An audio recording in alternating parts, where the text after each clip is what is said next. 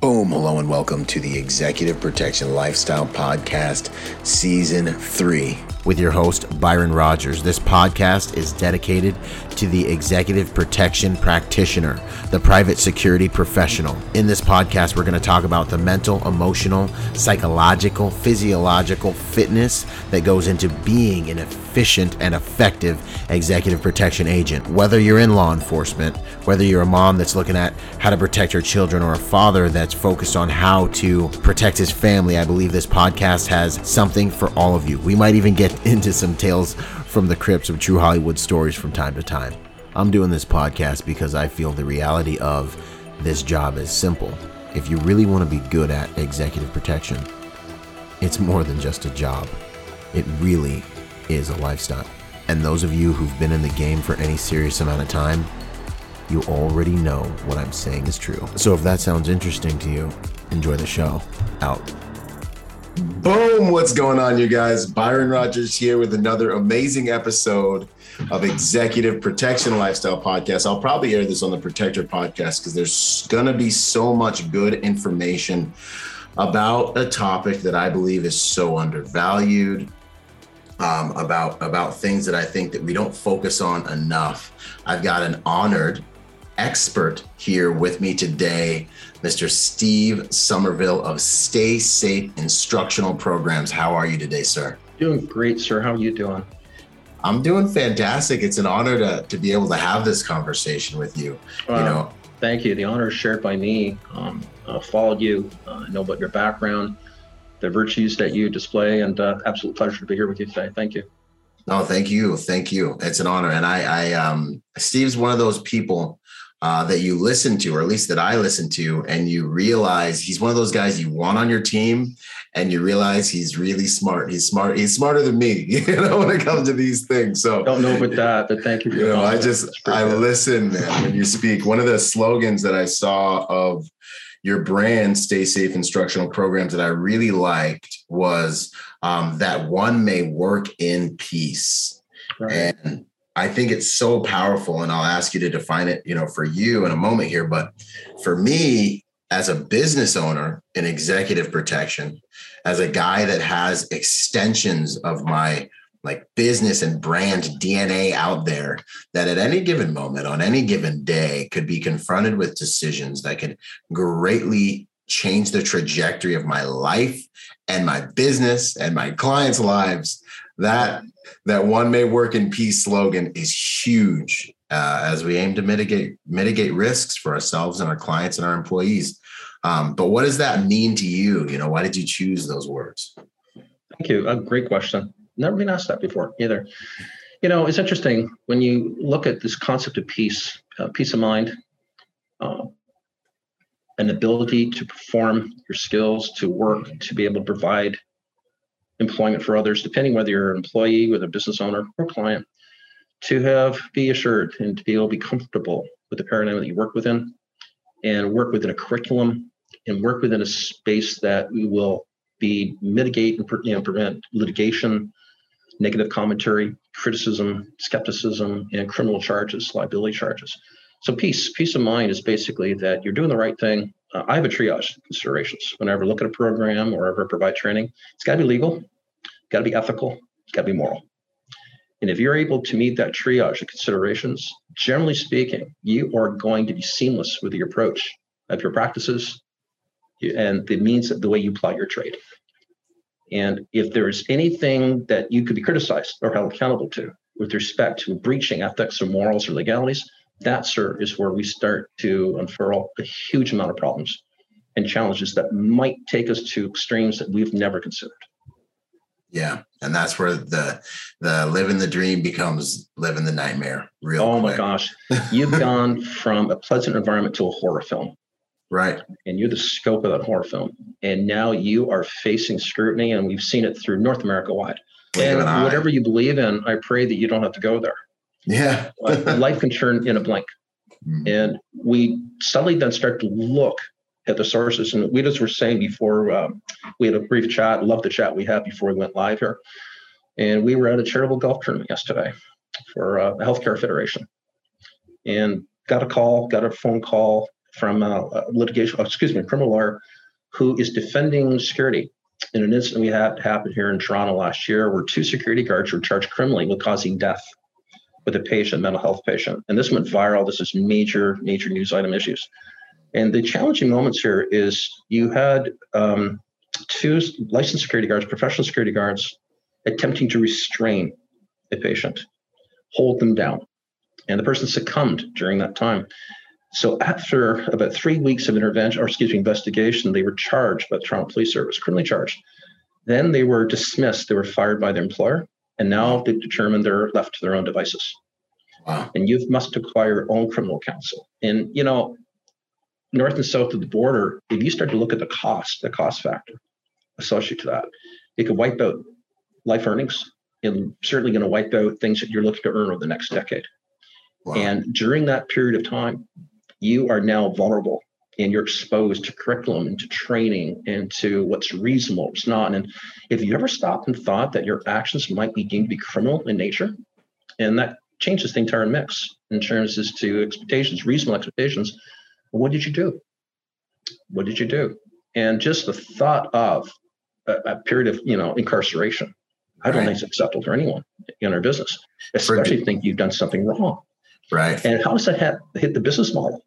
Mm-hmm. When when your you know your your agents and one of your guards and one of your people are criminally charged, that could put you right out of the of the industry because a lot of people don't wish to marry themselves up with issues, especially there's allegations of racism, insensitivity, cultural clashes, and um, criminal intent, mens rea, Latin for you know criminal intent. So those are things we need to avoid. So the opposing to that, opposition to that is we need to create a curriculum and a mindset, that warrior mindset. I call it like a bulletproof mind, where we need to be righteous in the sense of doing the right thing, but not for the wrong reason. Absolutely. Absolutely. And that that's that's beautiful. That's where we want to be. That's where we want to exist. Our companies to exist, our employees to exist. And that's what we're going to be talking about today, ladies and gentlemen, just to give you guys some awareness on our, you know, our trajectory here. Uh, Steve Somerville is one of the instructors for the master's class, the executive protection specialist master's class we're going to be rolling out, where he talks about this topic. He's an expert witness and he goes in depth on how to mitigate these types of risks uh, within your employees and within your company and different things like that, higher level concerns that we deal with on the ground and also, but as security managers and company owners. Um, and also, I should mention that Steve Somerville is coming to us from our EPL Canada chapter. So, for those of you who don't know, we are branching out as a brand. You're going to see EPL Canada. You'll see another satellite, uh, satellite chapter, and, and all around the world. Maybe Mexico popping up next. We'll see. But these different cadres that we're elevating are people that you need to pay attention to because they have a lot of value to give this industry. And we're going to be bringing that to you guys through the executive protection lifestyle brand here over the course of you know the next year and into the future. So stand by for that. It's an honor. exciting. yeah it's an honor to join forces with all of you. So just um briefly would you mind just unearthing your your extensive background for everyone real quick for me, oh. uh, Mr. Somerville, because he, this man has done some things, and I, I don't want to leave any of them out. Well, thank you, sir. Real briefly, and this is to talk about just where I come from. I yes, was uh, a serving member of the Toronto Police Service for 24 years, just under a quarter of a century. I finished with rank, uh, rank called staff sergeant. And I finished my tenure, my career at the Ontario Police College. That is the second largest police training facility in the world. First one is the largest, the FBI Academy at Quantico. And um, my role was to train the defensive tactics, use of force, firearms, curriculum, all your intermediate weapons to serving police officers in our province, province of Ontario. And I had come from the Toronto Police Service, that is Canada's largest municipal police service probably around eight, 8,500 members, uh, police officers that serve the community. And my role was to provide training, to be able to articulate that training and work into content and curriculum. I also would be able to provide training to a various platforms, of training considerations throughout the country uh, under direction of my chief of police or police services board.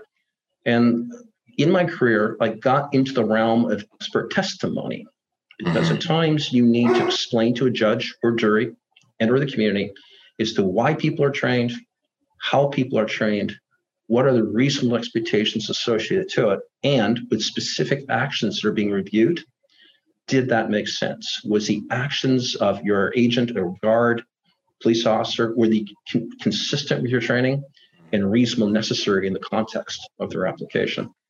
And that did not end when I left policing. I left policing in 2001. I went to a major broadcaster in Canada in security. That would be the equivalent of MTV.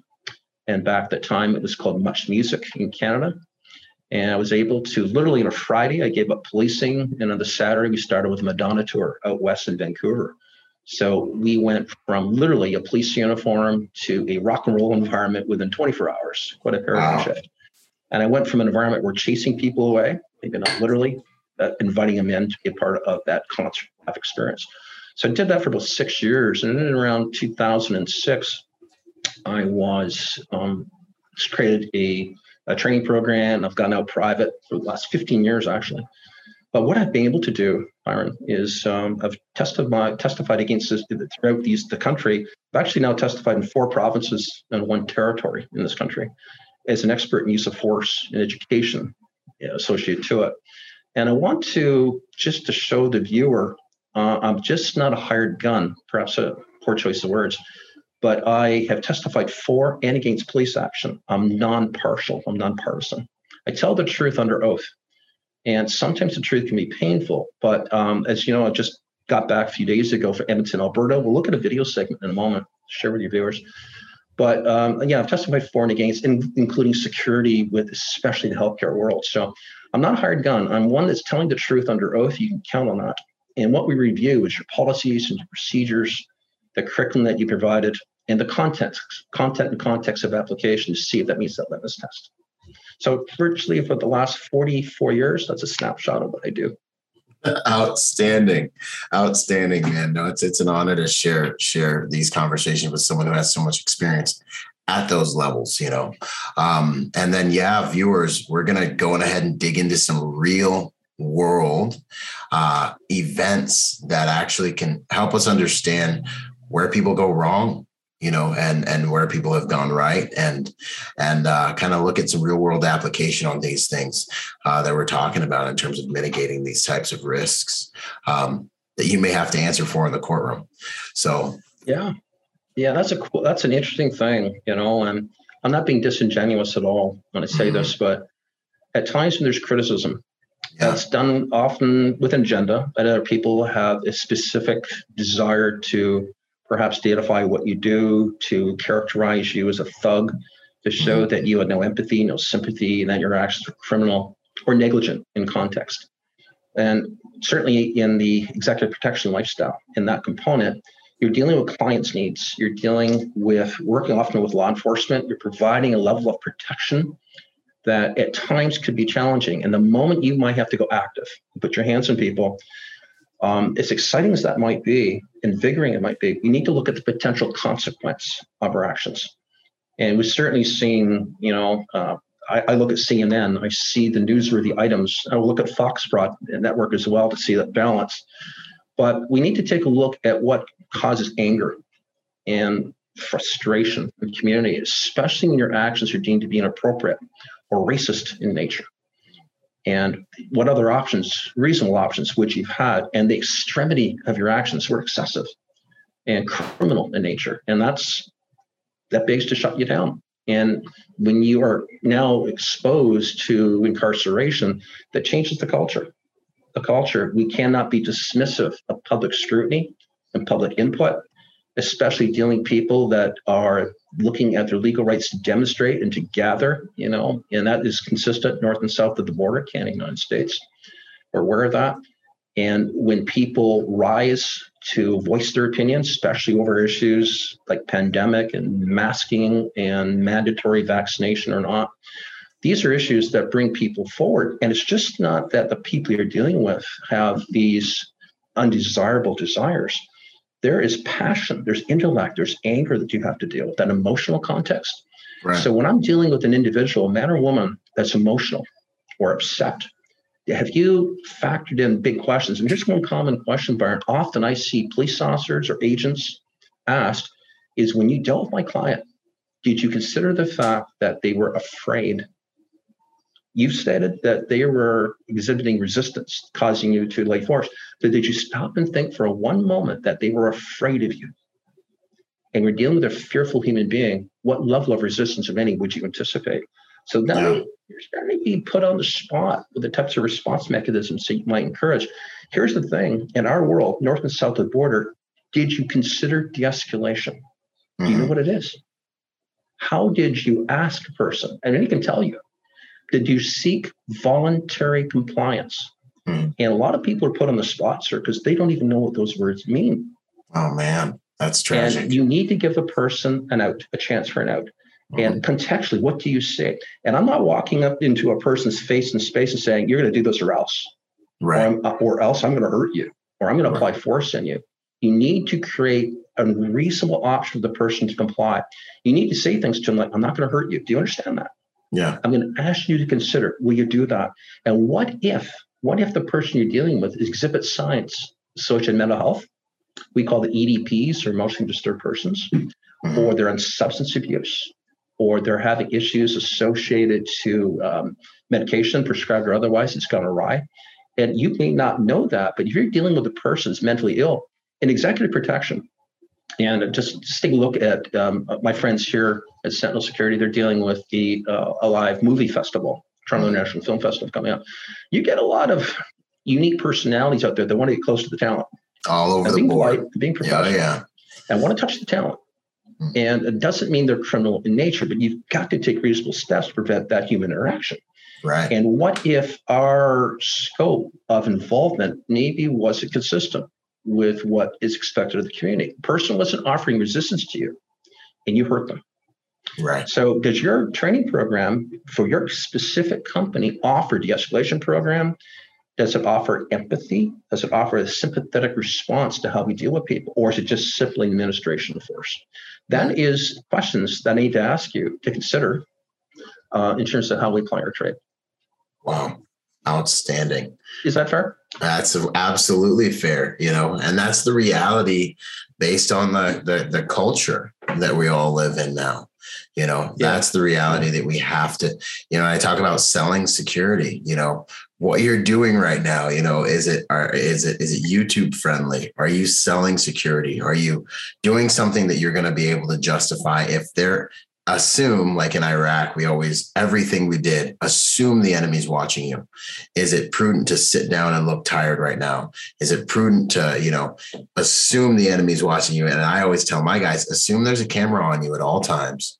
And you've got to realize that every decision you make you've got to be selling security not anything else not tough guy stuff or whatever else is in your mind. And so this is another reason why you know, I think we we don't focus as an industry on these skills uh, enough. You know, we talk about the hard skills and the soft skills. This is a soft skill component that's one of the most important. Even in combat in a war zone, you know, I'm in Iraq, and and, and when you were telling me about training those guys, those troops. Uh, I, I was like, it's so important because the first thing I needed when I was on the ground in, in, in, in, Iraq and I made contact with people was I needed to be able to de-escalate situations and I needed to help them feel safe. I needed to be able to communicate that to them as I started coming in contact. Please. Yes, sir. How did you do that? You know, honestly, you know, not put you in the spot, of course. yeah, yeah, yeah. What were you thinking before you said something? Right. Um, I needed to establish with them that I wasn't I didn't need to become aggressive that we could we could navigate this what we need to do and it doesn't need to become aggressive. And honestly it was a lot of eye contact and it was a lot of me being grounded and helping them see that no matter kind of almost no matter what they do as long as I'm maintaining a safe position that I wasn't getting sucked into the chaos that they were feeling inside. I hope that's a good way of explaining it and you've you got the heartbeat of that material. You've got that. That's a secret. That's a secret sauce to the special meal that you know we can all all all taste and respond to. I'm going to take you to 1993. Yes, sir. Uh, an American, Dr. George Thompson, released a book called Verbal Judo. Mm-hmm. You read yes. it or heard about it? Yes, sir. I've read it. North and South of Border. A brill- I would invite any of our viewers to check out that book, Verbal Judo, The Art of Rhetoric. Right. You know, and to use speech and communications to initiate and solicit that voluntary compliance Absolutely. without having to lay the hands. And Mr. Right. Thompson was a former police officer and a former school teacher. And you, you look at his stories and that he's a hardcore guy. He's yeah. a, you wouldn't see this guy working at Walmart. He just wouldn't do well in customer service. Right. he learned through error, trial and tribulation is that the most powerful weapon we have, this destructive weapon we have, is the mouth. Absolutely. And things that come out, things that you say, and I usually ask people in my classrooms, I usually start out, I, I hook them. I hook them. I usually say, can anybody here show me, please? Just raise your hands who either at work or home has said something to calm down a human being. a lot of hands go up. So I say, okay, well, following up on that question, who here by saying something is thoroughly pissed off another human being? and then I say, by the way, here's the aha moment, and who's good at it? Who's good at it? Who's good Who at it? ever been yeah. criticized? Oh, I do. And who's ever been criticized for being sarcastic? Mm-hmm. Bob Byron, have you ever been criticized for being sarcastic? I can be right? so sarcastic. Have you ever said something oh, that you wish you could take back? Mm, have you yeah. ever been offended by what a person said to you? Mm-hmm. Have you ever been offended what people you know have said to you? Have you ever been offended by something you said yeah. to another person? Think about that one for a minute. Yeah. Have you ever anything come out of your mouth thinking, whoa, mm-hmm. that's not good. Yeah. Ooh, it was it was heard. And then it's what do you allow that offense to do inside of you? You know, what's your default response package for that? And that, I think that emotional intelligence is where you really start to separate uh, classes of people that survive, that thrive in these types of situations, and that right. and that fail. You know, because yeah. But um, now, when you have position of authority, Oh gosh. And you are in a position to determine the relevance of laying your hands. I call it laying the hands. I'm gonna write a book someday. It's gonna be called laying the hands. Yeah. And if you think about it for one moment, when the tipping point occurs, when you just suddenly reach out and touch a human being, that can be the hot point, the trigger point, the tipping point of an altercation. Because how many times have you ever touched a person professionally? I should register that professionally, and had a person say, "Don't touch me," take your hands off me. Get yeah. Get out of my face. Get out of my space. This is a reflexive response. This is a this is a who do you allow to get close to you in your life?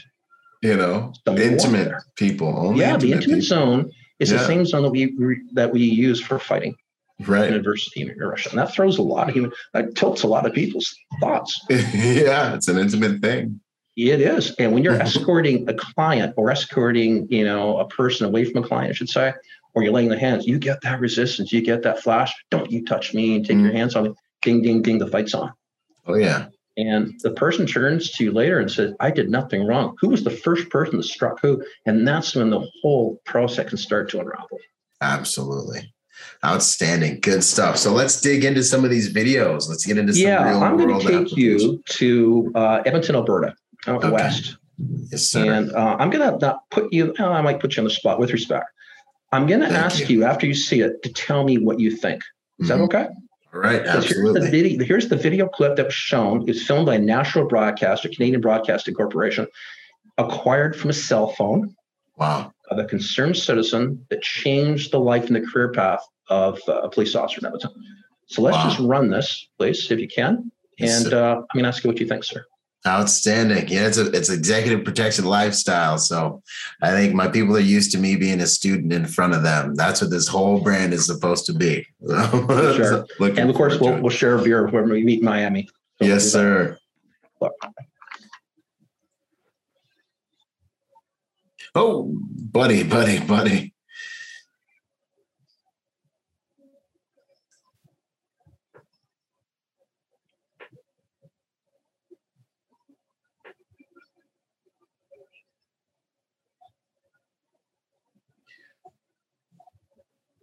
Now, can I run that one more time? It's a 26 second video. Yes, sir. All right.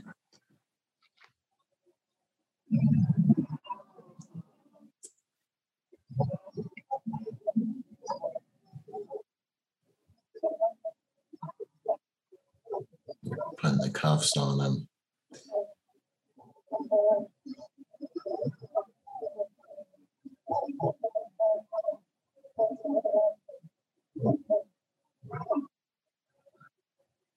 Okay, that's the video clip.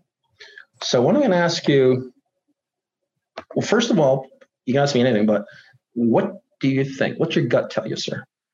Um, my gut says this is a hard one to sell, man. The the um the suspect or the perpetrator, the person that we are detaining, is on the floor uh, he looks like he's either already subdued or he's already submitted. Um, he's submitting to the officer who has already made physical contact with him.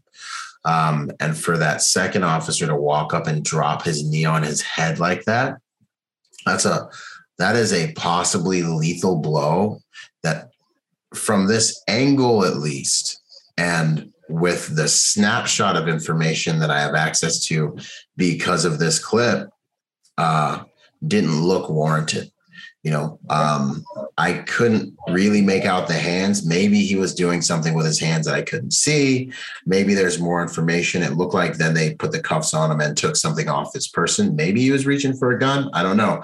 But if I just would say, in terms of selling security and selling uh, professional interaction with, uh, you know, with those who were sworn to protect, this is going to be a tough one because it looks like it was an unwarranted drop of the knee to this guy's head or face region.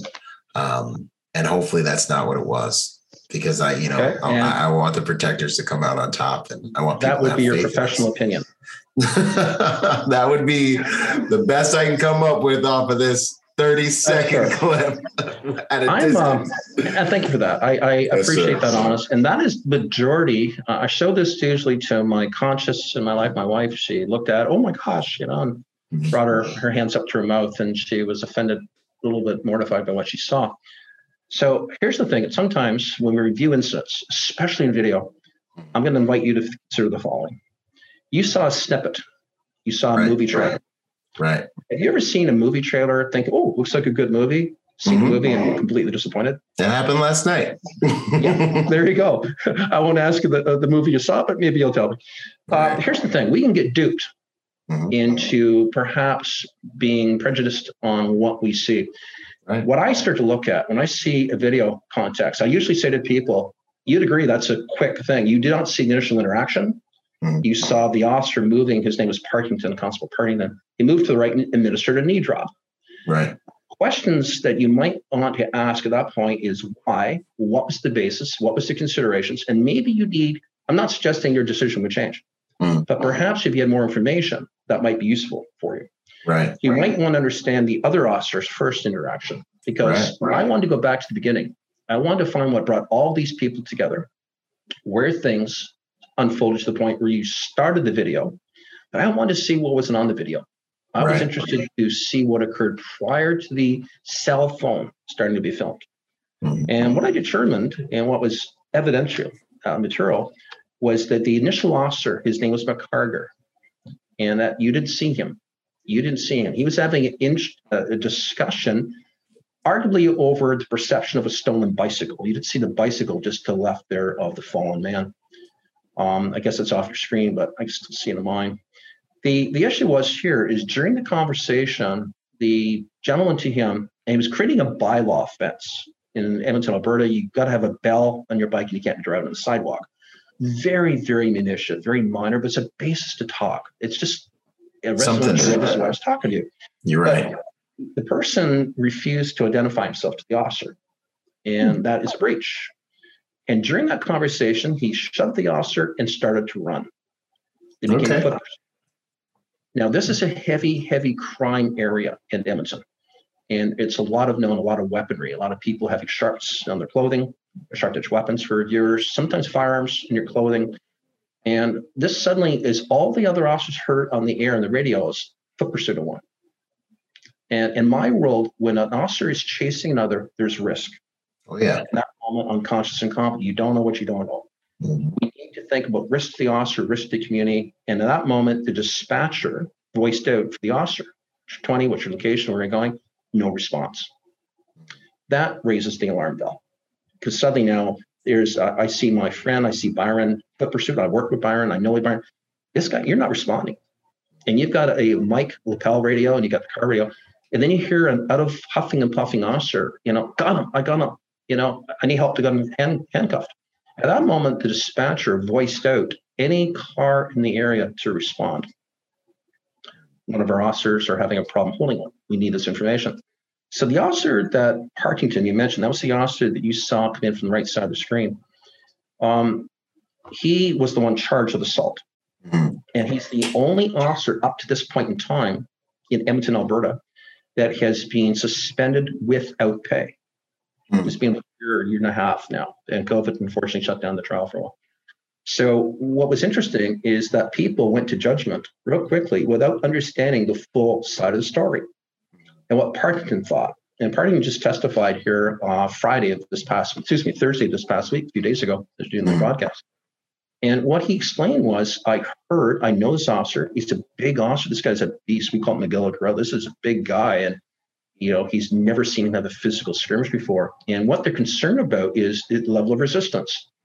And what I need to count on is if I take you down to the ground, is because obviously we could not negotiate a form of interaction.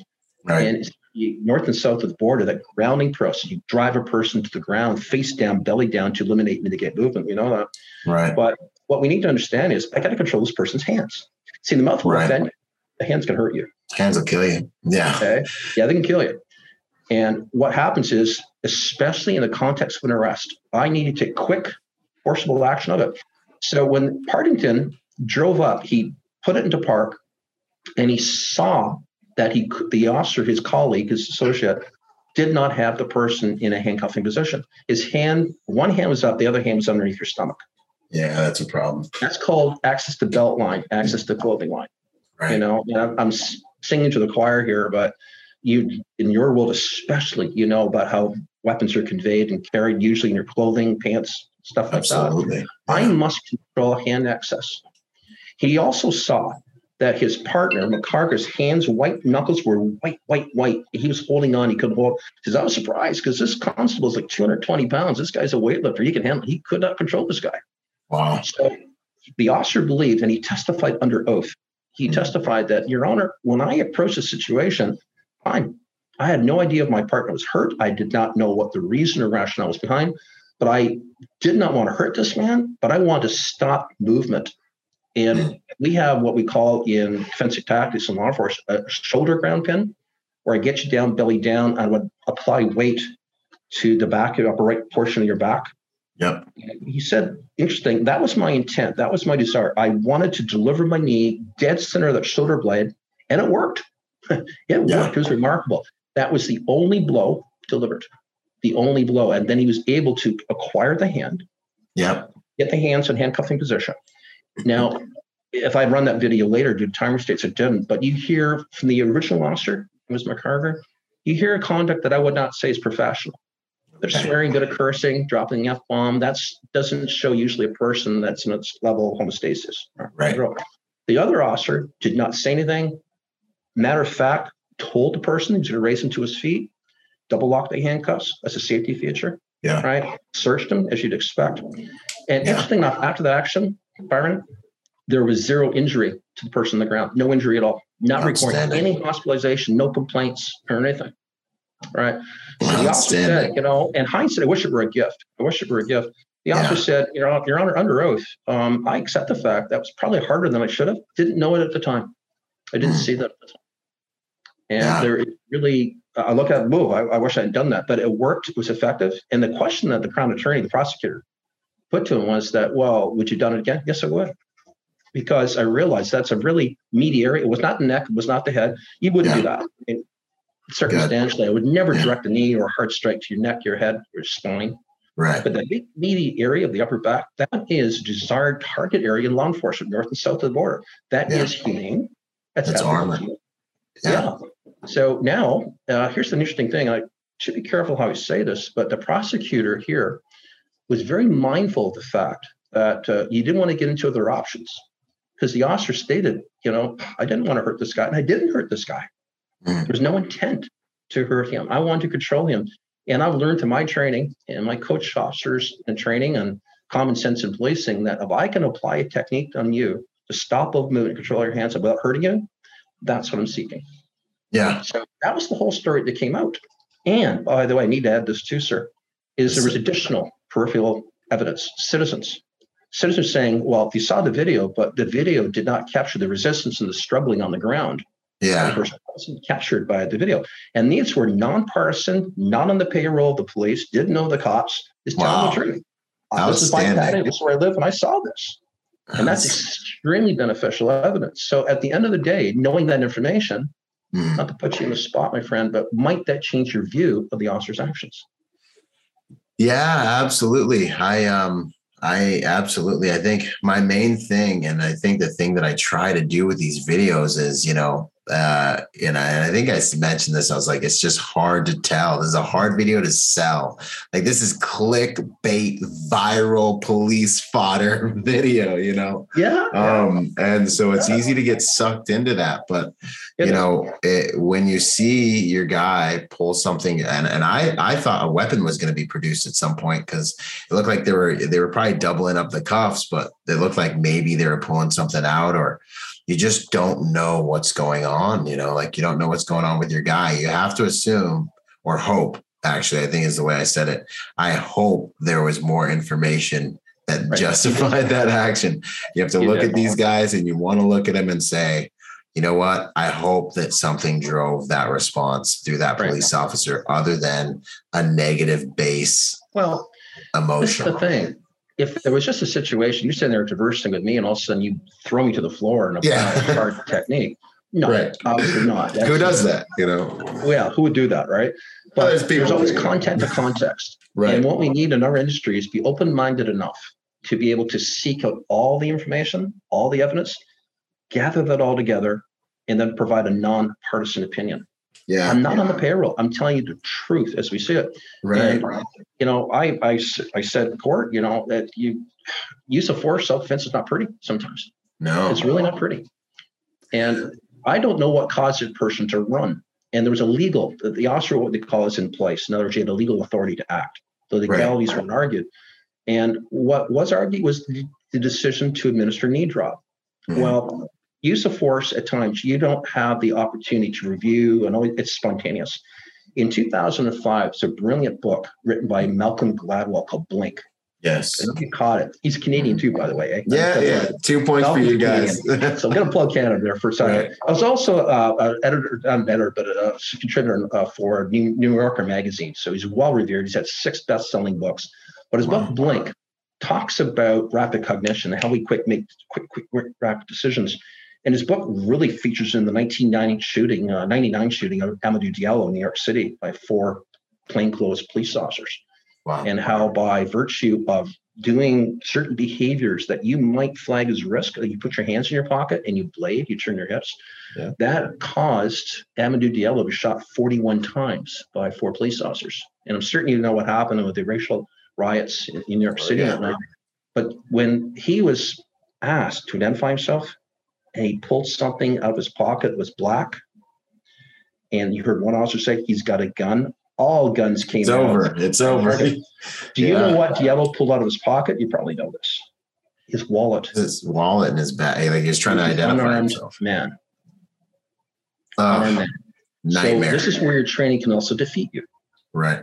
Because if you're primed, negatively primed to view resistance based on some body language that mm-hmm. might be little tweaked the wrong way, suddenly you think you're responding to lethal or situation that is false. It's erroneous and it's false. And this was bad timing, depending on, and Gladwell speaks about that in Blink. This either is an overt sign of racism or just mm-hmm. really bad decision. Now, the four white, I should say this, a white New York yeah. City police officers were acquitted, found not guilty with respect to shooting death of Diallo, and that created race riots in New York City. Mm-hmm. Bruce Springsteen, I don't know if you're a friend of the boss, recorded a song called 41 Shots in the uh, memory of Amadou Diallo. So we had this north and south of the border. And, you know, we had a situation, don't know, uh, we want time to talk maybe next time. We're going to go to another province, a little west of us, Winnipeg, Manitoba. Um, perhaps in this case, context in a home. And let it, let it run. Uh, it's a couple of minute video, quick, but um, let me run, then we'll talk. How's that? It, I wasn't too wasn't too favorable here with police response because of empathy. I'm a big one in empathy. the mm-hmm. power of empathy, and I don't believe it was applied. Let's take a look. It's a brief video, about a minute in duration. And unfortunately, the video does not tell me causation behind the officer's appearance. But clearly, you don't hear the youth being arrested. You don't hear any instructions regarding the youth. There's nothing to suggest he has to comply with the officer's request to speak from outside. And unfortunately, there is some conduct that probably would cause some strife from the police officer in the area where he was responding physically to what we would describe as very nearly passive resistant behavior. The youth was swearing at him, um, and the officer physically responded what appears to be a slap. Were the officer's actions justified? The officer's actions, according to the video, I see nothing to justify and warrant the officer's actions. The uh, youth at, at best, police training dictate the establishment of rapport, attempts to de-escalate most of the youth's challenges, verbal challenges, and whatnot. And nothing there in terms of police training would uh, so the officer's actions reasonable and necessary which are the of the. Uh, there is a second officer in the video. What do you have to say about the actions of the second officer? Well, the physical, the second officer, the female officer, did not physically touch the youth, but I didn't see anything in the officer's actions suggest she tried to stop and intercede with the male officer's actions. You could have said stop or tried to take some step of some form to prevent the, uh, the youth from being physically accosted.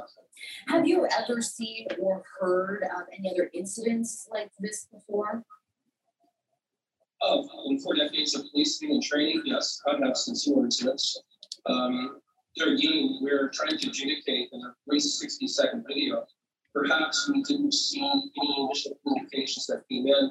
I'm not certain exactly what the officer's experience was or what he saw size, but the 60 second minute video doesn't describe the officer's ability to force at that point. point one of the officers, the male officers, went on ahead and got physical, uh, maybe a little early in the overall uh, situation.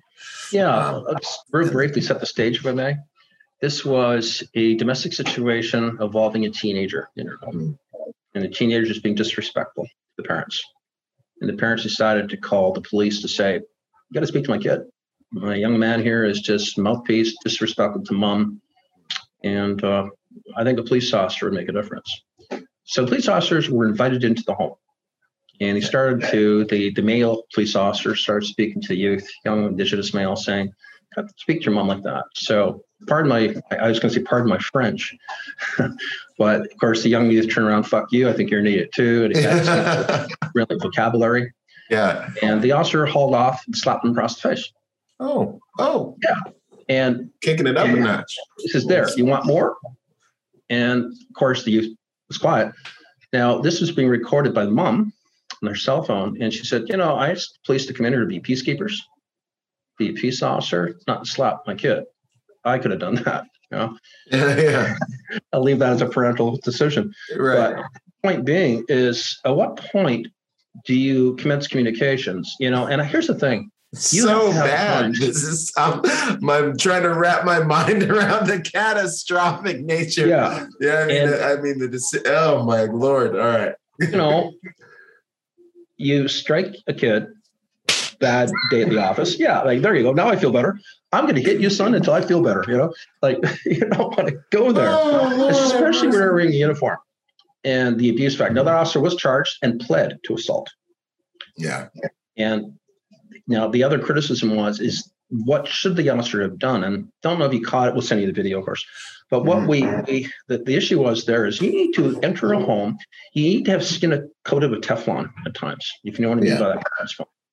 If I could say something to you, sir, that's going to change your demeanor, if I could say use words that are going to impact and affect your performance, if I'm going to make you lose your temper to the point you either with an open hand or close your fist and strike me, you've really lost, not me. Yeah, psychologically, and, absolutely. Yeah, I mean, don't get me. I'm not a zealot. I fully am an advocate. I mean, martial arts ever since I'm five years old, it seems.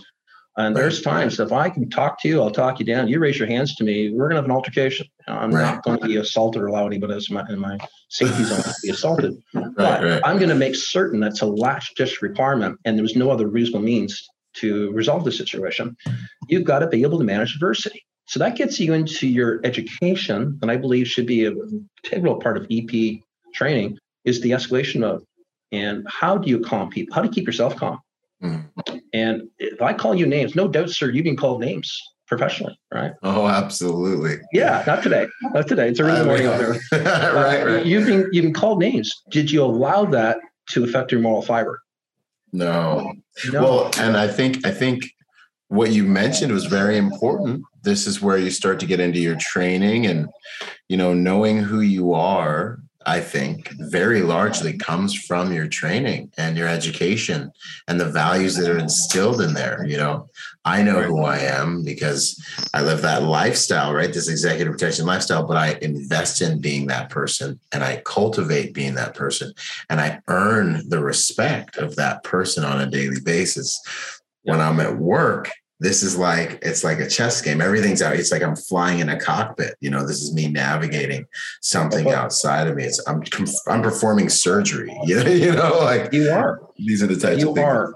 and you've got to maintain your integrity when you're mm-hmm. dealing with the public customers clients absolutely you know and just not when you're being videotaped right. person's cell phone. That's not when you raise the bar in terms of performance and oh i didn't know it was being filmed.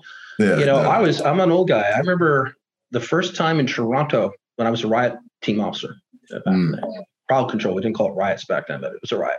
Um, and remember back there during the Rodney King fiasco? Oh yeah. Yeah.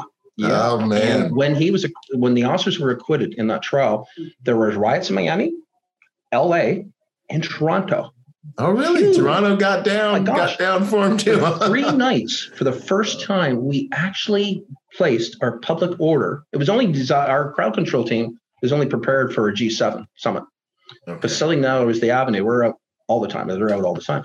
But yeah, suddenly now we realized we got some intel. This is going to go pretty strong. And what we see in CNN, this is going to, and yes, sure enough, we start with the looting, we start with the rioting in Toronto. For three full nights, we were out deployed trying to talk to people to go home. This is not working.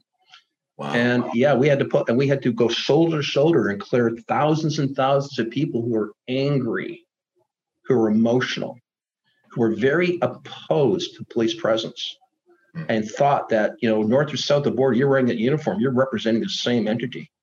Wow. And this is just a horrible, horrible uh, issue that occurred. So for those reasons, um, yeah, we were public order and we had to deal with what we had to deal with. So bit of an offshoot is verbiage that you are trained to see. And I would invite any of your business owners mm-hmm. um, to ensure that you have a, a part of your training curriculum on effective communications and de-escalation skills, but put it together with role playing. See, anybody will ask you, or anybody can ask you, well, what would you say within these circumstances? Put it into play, put it into a scenario. Yeah. And watch the scenario. We did things here at the Sentinel office that you might be interested in. We yeah. put people to the test. And what we did, sir, we videotaped you. And at the end of the scenario, without you seeing the videotape, I asked you to write up your report your notes. And then after a quick coffee, just to raise your caffeine levels, we sat through like a mock trial. Okay. Where you're going to be cross-examined on what you did or didn't do. And it's interesting how the deficiencies, it's like a movie and the script don't quite line up. Yeah. And we asked them that. And when you put good people in training, in training, they lost their mojo. They got angry. One young man was uh, I won't mention his name, Ben. One, one yeah. young man was uh, put to the test where I was saying, well, you said you didn't strike. Let's just look at the video. So, whoa, you did strike the subject during your arrest. So you were lying then, or you're lying. What are, what are you telling the truth? Are you telling the truth now? But you weren't. No, and it just unravels his whole, and he just couldn't play ball. And he got angry at me. Yeah. And um, I had to back off, create some distance. I was surrounded by a lot of security professionals, so I felt reasonably safe. Yeah, let's play some games. Yeah. but yeah, I said to him later in a private moment, I said, if I can uh, create adversity and anger in a training concept, my friend, what do you do when it's real? Yeah. He looked at me and he touched my arm and said, point taken. Point taken. Yeah. You're getting and how we need to gather our thoughts mm-hmm. and how we need to collect our thoughts. Because you know that written document that you put forward? Oh, yeah. Who can view it? Who can read that? Who's going to have access to your written documents? Mm-hmm. And north and south of the border, you have freedom of information requests. Mm-hmm. And when you dismiss and you do not include detail and you do not include the reasonable actions and measures that you considered prior to going hands on, that could become the worst decision you likely have ever made. I usually find people with respect to our industry, sir, are very poor communicators on paper. Mm. They don't yeah. document things well. And that can become a real hindrance to trying to successfully defend your actions. And I'm going to put that onto the supervisors and the business owners. You know, pick and buy for a second. When one of your agents um, have an action and something is enforced, you view the documentation. Does that meet your does that meet your satisfaction? If you read through a document and you have to answer questions, you need to make certain that's a fulsome report. And the context associated to it. And it should meet some form of model. Uh, one model I'm familiar with in the States is the PPCT model. Mm-hmm. I don't know if you're familiar with that. But there's a number of use of force models and reference points. And PPCT is a very popular training program in the United States. It's gone worldwide, actually. Wow. But they have like a use of force continuum model. You need to yeah. speak to the steps. You need to look at a situational analysis and how you break down your thoughts should be transferred to paper. And that is one thing we really shoot ourselves in the foot huge and wonder why we stumble because the written product is the basis of your success. The written product is the basis of oh. your success. This is big because obviously I was going to ask you, like, so what can professionals do to protect themselves? What types of things are really kind of foundational for navigating these types of incidents? And you're saying the written product is one of the bedrocks of actually protecting yourself uh, under coming scrutiny. Absolutely. And if you do think about the document you write today, if you're like me, I forget what I did 15 minutes ago. Right. And as time goes by, and you you work regularly, you're a busy man. I know that. Byron. You're out there all the time. As and I'm going to suggest, with all due respect, uh, yes, one year, two years, three years from now, the likeliness of you being able to accurately recall and memory recall precisely what you did or what you didn't do is going to start to fail. Memory fails. Mm-hmm. And the closest opportunity you have to best recall is immediately after it occurred, unless there's a stressful situation, unless you're exposed to PTSD environment where you could be shut down. That's another story. Right. Um, the the issues are is that written document is going to allow you to refresh your memory. And it's a basis of scrutiny. It's a basis of cross examination. And when you deviate, when you deviate from your testimony based on your initial uh, occurrence or your reports or your notes, mm-hmm. you're going to be asked by sage counsel, by a, a trained attorney, is to show the discrepancies of your testimony. So they're going to say to you, so you have, you thought that was important. You said it was important, yet you didn't include it in your original notes. Can you explain why? I would suggest, sir, that you were trying to prevent the truth. You didn't really want to show that you led my client down the path of, you know, harm. You had an agenda. You're uh, like a, a, you're a Marine. You know, it's a it's a moment where for you you didn't really care you showed no empathy and my victim my client was a victim of your agenda but see where a report can stymie it right from the get-go i deal with a lot of litigation counsel in canada Wow. And I should probably say this. I'm going to say this anyway. I've had a lot of coffees. I'm not accountable for what I say. but the, the, the issue is, is that a lot of times the decision to litigate you is based on written documentation that's been assessed before a law firm is willing to take the file. Wow. So they've got you in their crosshairs yeah, before you even find yourself what sitting there. Terrifies litigation counsel is knowledge. And it's applicable knowledge, the skill sets. Wow. So your documentation should include a use of force policy or procedure that your companies should have. Right. Make certain that I was, according to my training and my policy procedure, I applied what's expected of me. I right. took reasonable steps you know, even at the Ontario Police College, do you know what we teach a police officer to say before I play my hands? When circumstances permit, you will hear an officer say, Is there anything I can say or do that will cause me not to have to use force on you? Please? Yeah. What can I do to resolve this? Is not anything I can say to you, Mr. Rogers, that would uh, we can resolve this issue? I don't wish to apply force on you. See, that's extremely relevant and useful verbiage because it shows that it's not a question of me applying force you chose that option, not me. Right. That's a difficult premise to defend. And I'm giving you an opportunity to opt out of to get off this trajectory with me. You know, well, okay, give me a candy bar and I'll listen. Okay, well, let's get this yeah. man a candy bar. Let's get him you a candy. It. You know, you got it. And when we ask our people, you know, we, we used to hire them like our operatives working for us. Are we making certain we're hiring the right operative? Mm-hmm. And I would invite not criticizing. I would just invite when before I hire a man or woman to work with us and work shoulder to shoulder with them, I invite them. I go through what's called a behavioral event interview, BEI. Okay. So I'd say to you, so Mr. Rogers, tell me, don't, don't respond, but I'd say, Mr. Rogers, uh, tell me about a time in your life when you've displayed integrity. Mm-hmm. Would you tell me a time in your life, please, when you've shown compassion? What was the last argument you had in your life, and how was it resolved?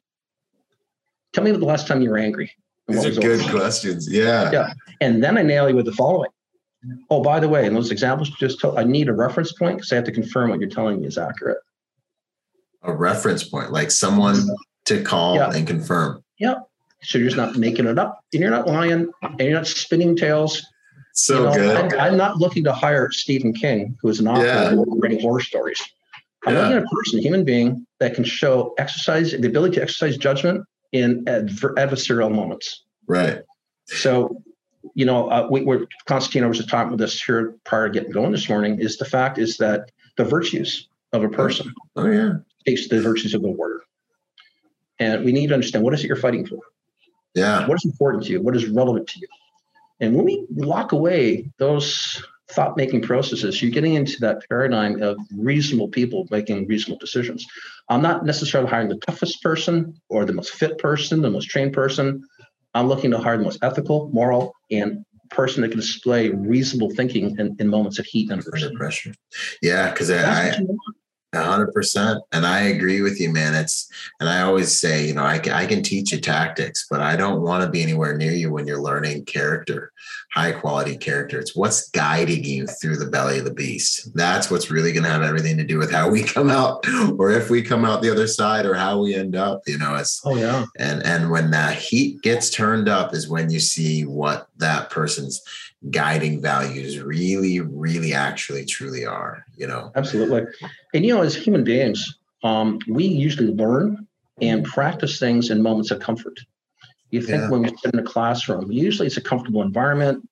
You know, you're you're sitting seated, usually in a, an area, an ambiance It's nice. You might have nice lighting. All that's everything's there for your comfort. Everything. Yeah, yeah. And you know, um, I'm in my 60s. Mm-hmm. And you know, obviously, what I could do compared to a man or woman in their twenties is different. You know, mm-hmm. I'm going to steal the words of a very famous actor, Clint Eastwood, in a movie called Magnum Force, mm-hmm. where Clint Eastwood in the movie said, "Every good man, good man must realize their limitations." So my best fighting days, I'm fit, but my best fighting days are behind me. So I'd rather talk to you.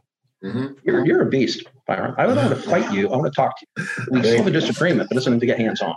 You know. So, uh, respectful moment. But point being is when we take people through physical skills, do you as an as a facilitator need to take them through an uncomfortable process to do that and learn that? What I'm talking about, your heart rate needs to be up. Yep. Your blood pressure needs to be up. Mm-hmm. And that is the time you need to apply the technique and the tactic when you're tired and you're yeah. physically spent, because that's a reality where our good people need to apply these skills. And that's when you start to assess people's abilities or not.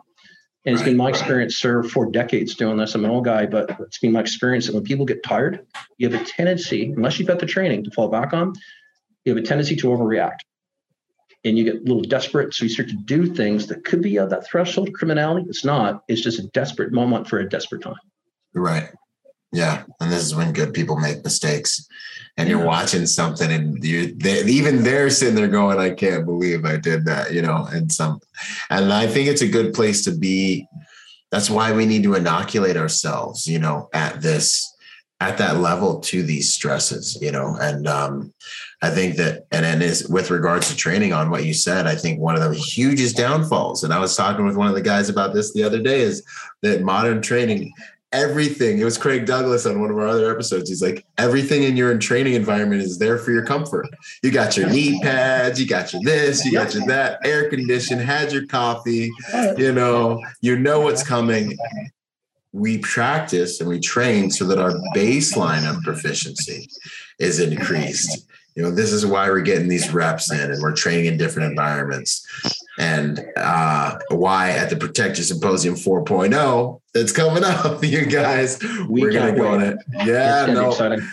and we're gonna have you guys down there. We're gonna are you are you coming down as well right steve?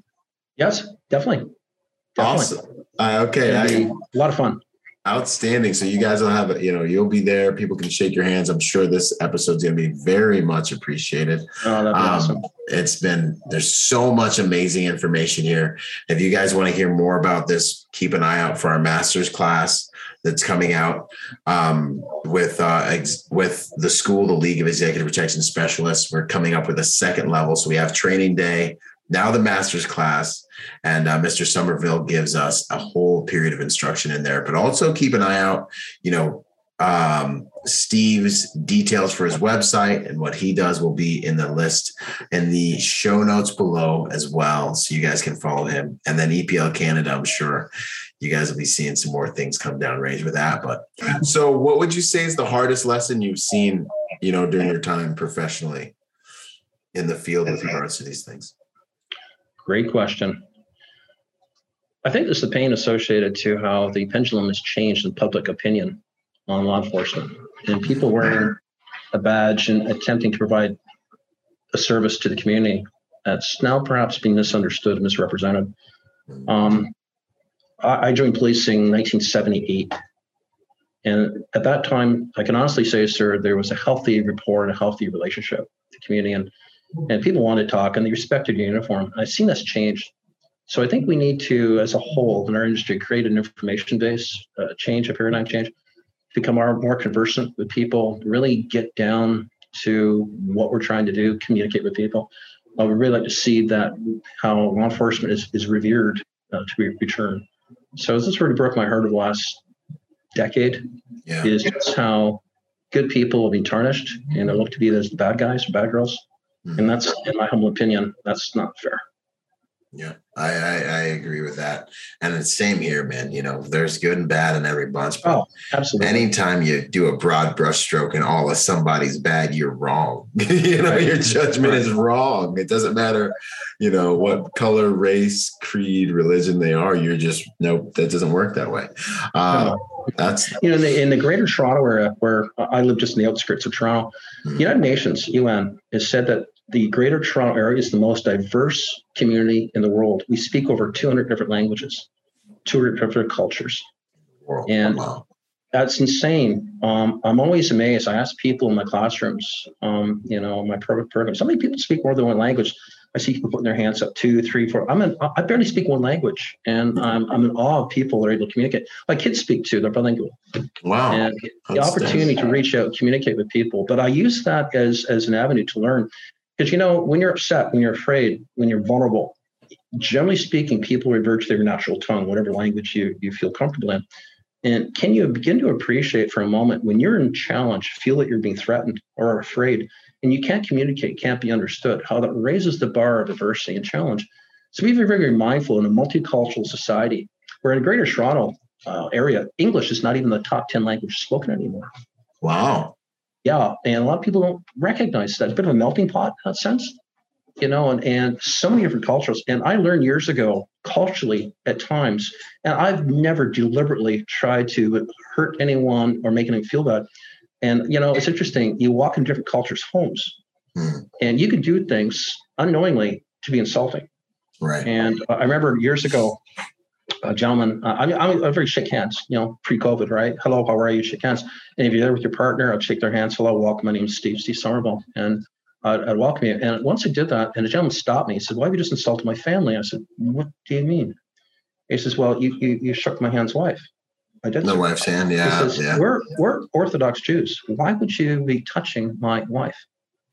And I went, I said, I did not know that. He said, well, you should. You're a police officer. And I went, you're right. Yeah. I said, I yeah. don't want to say to you, sir, other than I am sorry. I did not know. I know. And he says, it's accepted. Let's move on. Well done. Oh, That's and I thought, uh, good job, man. Well done. you know, and when you think culture things that we can do to be inappropriate, there's some cultures that like touching and don't. And, you know, you step into an elevator and you see people, you know, pre-COVID, how people respond to closeness and proximity. Right. And that's the other thing I like to train is proxemics. What happens when you close the distance between you and another human being? hmm especially look at you suspiciously you're fearful you know and you got a uniform you you got some pretty hardcore tack looking guys and that can be Yeah. scary Oh yeah. yeah this is not a disney movie that we're dealing with here and you know people can feel a little unnerved so you need to understand how your appearance can be unsettling to some cultures more so than others Oh yeah, one hundred percent. And just to humans, you know, and and being able to navigate that, you know, it, it's. Uh, I mean, even for me, moving around the world, it's something that I'm hyper aware of is how my appearance can impact people. The reality is, everyone's safer if I'm there, period. You know, I'm the guy that's going to die to protect all of you if someone walks in here with a gun, right? Eh, I'm that guy. But, you know, we're dealing with all of their experiences and their perceptions and their, you know, what show they watched last night that's on the top of their brain. So, you know, uh, just to get on a little rabbit hole, I'm constantly managing that and showing myself friendly in environments, showing myself to be a gentleman in environments. I know I'm a 245 black guy with tattoos. Yeah, you know what I mean? But I'm constantly smiling and and I'm gaining kind of a moral high ground and kind of kind of showing that positive character, making eye contact, saying hello. These are kind of the social dynamics that go along with creating a safer environment for yourself if you have to do something. Um, but also I think of a good protector, you know, because you want to help people be here, you know, showing respect. You know, these things oh, yeah. are huge ways to yeah. create a safer environment. Especially people that don't respect you. Oh yeah, and those are those those are those are the re, those are the the good ones, you know, because we're changing things, man. And right. I I really believe I, I said this on one of the earlier podcasts, but I'll say it again. I had a road rage incident that almost happened the other day, and I'm driving and I cut some guy off. Maybe I don't even remember he rolls up next to me in his truck and he's cussing at me and he's getting aggressive and he's like kind of trying to run me off the road. And of course, I'm sitting here, I'm me, you know, like I shoot 800 rounds a month. Like, I mean, like I'm, I, you know, I'm training for things all the time. Right. You know, I just did a driving package last week and then did a shooting package. And here we are, you know, and I'm, I'm looking at this guy and I'm like, hey, man, I'm sorry. you know, and I'm just like, I shouldn't have cut you off. I'm sorry. I apologize. Let's just try to have a good day, you know? And, and I just looked at him like, hey, man, you know, you got me. I'm sorry. And it took this, and he just, I mean, you see him going, and he's like, I'm like, let's just enjoy. Yeah, I'm like, let's just enjoy the day, man. My I was bad. good for a fight, and you took that out of. Yeah, I'm like, just have a good one, yeah. bro. And he's just like, okay, all right. I'm like, boom and so we we have a great day you know and no one had to die and no one had to fight no one had to get sued eh? no one had yeah you know yeah, no one just had to go and tell a story about getting beat up on the side of the road you know boom and to me it's like this is this is the art form you know this is yeah. the jedi mind trick of i'm going to take out the motivation of this this possibly lethal encounter if you have a gun on you every physical altercation is possibly a lethal altercation. You don't know what's going to happen. There's so much chance, you know. Um, but yeah, man, that is one of the things I think a lot of people talk about how like ego, this and that. I kind of look at it more like I look at myself as a master of defusing things. And it's actually something that's been with me since I was young, where I'm a master at stopping the fight. Now, if we have to fight, then this is the other side of the coin but I really like taking pride in, you know, being able to extinguish those flames, you know, yeah. without even having. You're a firefighter. Yeah, yeah, I think it's it's oh, it's awesome, and yeah. then we enjoy the night, you know. And um, one of the issues, it's just not a fire that hurts people, kills people. It's smoke damage. Yeah. So we got to be prepared of that heat to put those fires out. And people love generally love firefighters. They take right. no exception to a firefighter being showing up in your neighborhood and it's just that approach. They revere firefighters. And I think we got to look at that ability to put fires out, even if it's harsh at times. Yeah. And just that ability for you to be able to um, recognize that, that is, that's why you have so many followers. You're, I call you a humble warrior with respect. You are. Thank you, sir. Um, you know, that's, um, that's what you are. And, you know, you, you've got a powerful smile that really de-escalates a lot of things. And it's not a put on smile. It's not a forced smile. Thank and you, that ability to smile lightens up a lot of circumstances in and around us. Absolutely. And you know, years ago, I was criticized. Steve, you got to learn to smile. I'm thinking, I am. You know, and I was told also by earlier mentors in my career that you really need to lighten up. You got a strong personality, and whoa, it's like a 3D movie. And we're not wearing the glasses here, and you really got to pull this back a bit. So I took yeah. that and That's still working, still a work, a working project, but recognizing that you really do get a lot further with the desire to communicate and emphasize, hey, come on, let's let's resolve this. And if that becomes integral, to your training, your policies, procedures, and the way we deploy, mm-hmm. uh, we all go home tonight to the people we care about. Clients are happy; they call you back. That's a good win-win. And nowadays, and the media exposure that we get just edifies the heck out of you as to what you do and how you do it. And even advocates, um, I don't know if you ever dealt with activism and activists at, at oh, shows yeah. and conferences for six, uh, for 10 years. I was uh, security head for the International AIDS Conference. We went all over the world, including Washington, D.C. Wow. We went to Australia. We went to Europe. You know, that's Mexico City. That's Mexico. a heavy topic. So I'm yeah, sure you guys all the people who were actually living with HIV and fighting for you know pharmaceutical companies. You know, we were and first time in Toronto in 2006. We were able to. This is the first event globally that never had violence because we're really really prime security to in, negotiate and to work with people. And you know, all the delegates, a lot of them were activists. And wow. have you ever met with a person? It's hard to get people motivated when you pay them, pay them a salary. Imagine putting doing it for free, doing it for nothing, putting yourself out there, even to being exposed to to arrest and scrutiny. Wow. And you know what we were able to create through dialogue is the desire to interact, to go to the next action or the next, you know, demonstration, and not be injured, not be in custody, and to have a really, really meaningful, fruitful presentation.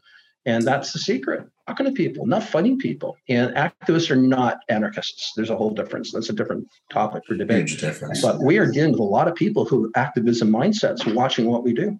Mm-hmm. And when we look at that, we can manage those responses by how we approach them. Absolutely. That's intelligence. Yeah. That's wisdom. Definitely, definitely. But I do like your style, you know, and whether you know it or not, you play the smile, it's genuine. Thank you. It's genuine. And that really disarms a lot of people. So a man might see your opposing size. Right. They're not seeing your fist, they're seeing your smile. You see a man's hands lower. Right. And when I see that happening, I know I'm winning. And I'm yeah. going home. And and this is this is another huge rabbit trail, but I at least gotta mention it. You touched it. Being genuine and being able to genuinely access this this uh, compassion or desire to connect and understand or meet someone's need this is really like the secret sauce. Like this is the magic of the interaction. You've got to be genuine. If you're not genuine, if you're too technical, it will have the exact opposite effect. Oh.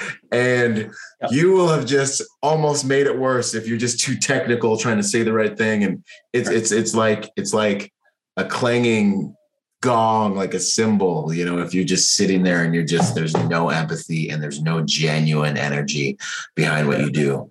Um, I guess you just have to care about humans on a deep, deep level. Oh. But uh, that, that, I mean, you, you, you, when you said that last piece, I was like, wow, that, that does mean a lot. Thank you so much for everything you said. Cause that, you, that, uh, that's made the difference.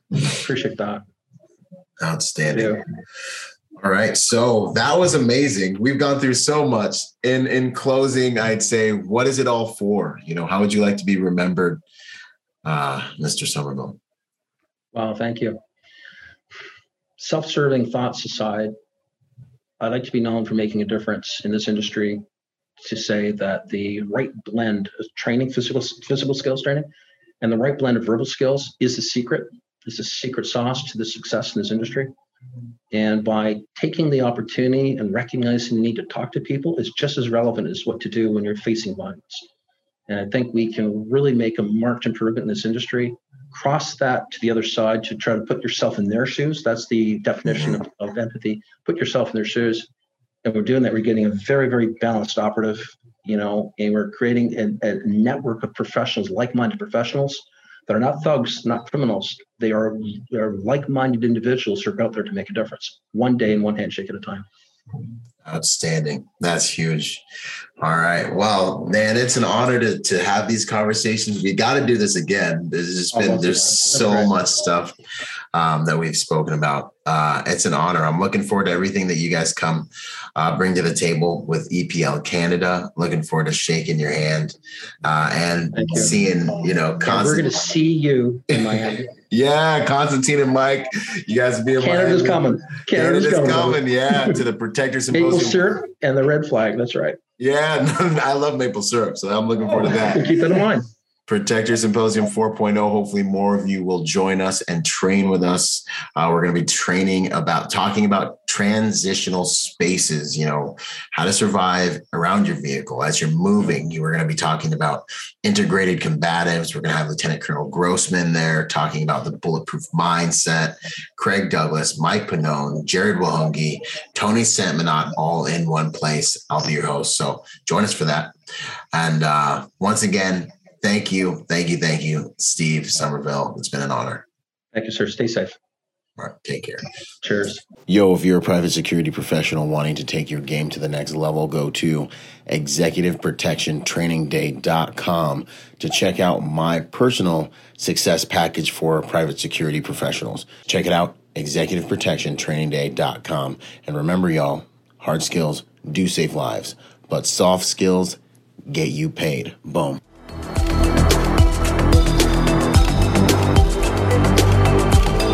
Boom. And to support this podcast, go to executiveprotectionlifestyle.com and contribute to our Patreon account. That Patreon account is what helps me make this podcast possible, contributing to this brand, what we're doing here, making it so that I can bring better guests on, making it so that we can plan more events and just expand the contribution to the private security industry and also to making America a safer place. Do whatever you can, contribute whatever you can because it makes all of these things possible. Thanks for those contributions. Yo, and before we go, you know, I got a shout out to the sponsors, starting out with Primary Weapon Systems, PWS. They truly are the evolution of the rifle. Use Byron for 10% off. Grayman and Company, the most comfortable tactical suits in the game. Use Byron for 10% off with them. Until the next podcast, this is Byron Rogers, protector by nature and by trade. Out. Boom.